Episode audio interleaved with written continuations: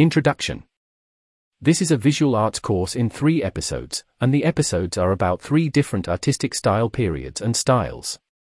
It is about Surrealism, Cubism, and pop art. The three artists we want to work with are Spanish Pablo Picasso, Spanish Salvador Dali, and American Andy Warhol. We therefore move from artists who have made art from the 19th century, such as Picasso, up to the 20th century with Dali and Warhol. This episode will be about the style period called Cubism. There will be both listening texts and exercises in the episodes. This episode is about pop art. The aims of the teaching are you have an understanding of pop art and what made this period unique.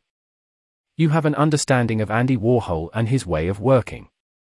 You can express yourself with colored pencil or acrylic paint in the pop art style. So let's get started. In this episode, you will learn what pop art is and how the art direction came about.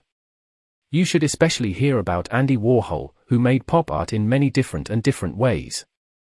You also get a task where you have to create pop art. But what is pop art? Pop art is an abbreviation for popular art, which means popular art. It is an art direction that became known in the 1960s. Pop art uses themes from popular culture. It can be, for example, cartoons, commercials, idols, or things from the supermarket. Today, for example, it could be computers, mobile phones, TikTok, or social media. Let's hear about the artist Andy Warhol. Andy Warhol is one of the artists who became known in connection with pop art. He worked in advertising, but even though he wanted to be an artist, he still found advertising exciting. So he started painting American products, e.g., Coca Cola and soup boxes from the Campbell brand. He also made something called silkscreen, which is a method where you can make many prints of the same work of art. He wanted to mass produce art and show that art is for everyone. In the end, he created a whole small art factory called The Factory, where he employed people to produce and print his artworks. What about his motives? The motifs often revolved around the USA and American culture, for example, the dollar bill, foodstuffs, or a woman's shoe. Strong colors are often used in pop art and many repetitions of the motifs in the same picture. He also became very popular. Of his work with actress and model Marilyn Monroe.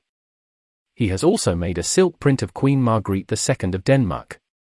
There were also other pop art artists, e.g., American Roy Lichtenstein, who worked with cartoons in large format. Now we have to solve a task. Now we have to make our own pop art work. We must find inspiration in the present to find a good motive. So the motif must be an everyday thing, i.e., something you use every day. It can, for example, be an electric toothbrush, mobile phone, earphones, or maybe some shoes which are very popular. Once you have chosen a motif, you need to find more inspiration for this. The task is to use the selected everyday item three to four times in the same work, and you must use the colors as variation. You can use pencil and paper for the sketch, and as the finished work, you can use thick paper and colored pencil. You can also use a canvas, acrylic paint, and or marker to draw with. Here is an idea for how you can easily get started. 1. Draw some sketches of your chosen everyday object. 2. Choose a paper and colored pencil, or choose canvas and acrylic paint. 3. Make 3 or 4 squares on your paper or canvas, each with a different color. If it is with acrylic paint, you can paint the entire background, but if it is with colored pencil, you can wait to color the background until later. 4. Draw your three or four similar motifs and paint or color them in different colors. 5. You can choose to make a thin black line around all the motifs, to make it more cartoon-like. When you are finished, you have your very own pop art work, where there are both everyday things, beautiful colors, and repetition. If you want to make a little extra, it can for example be a text, like the type you see in the advertisements or on the brand you have chosen.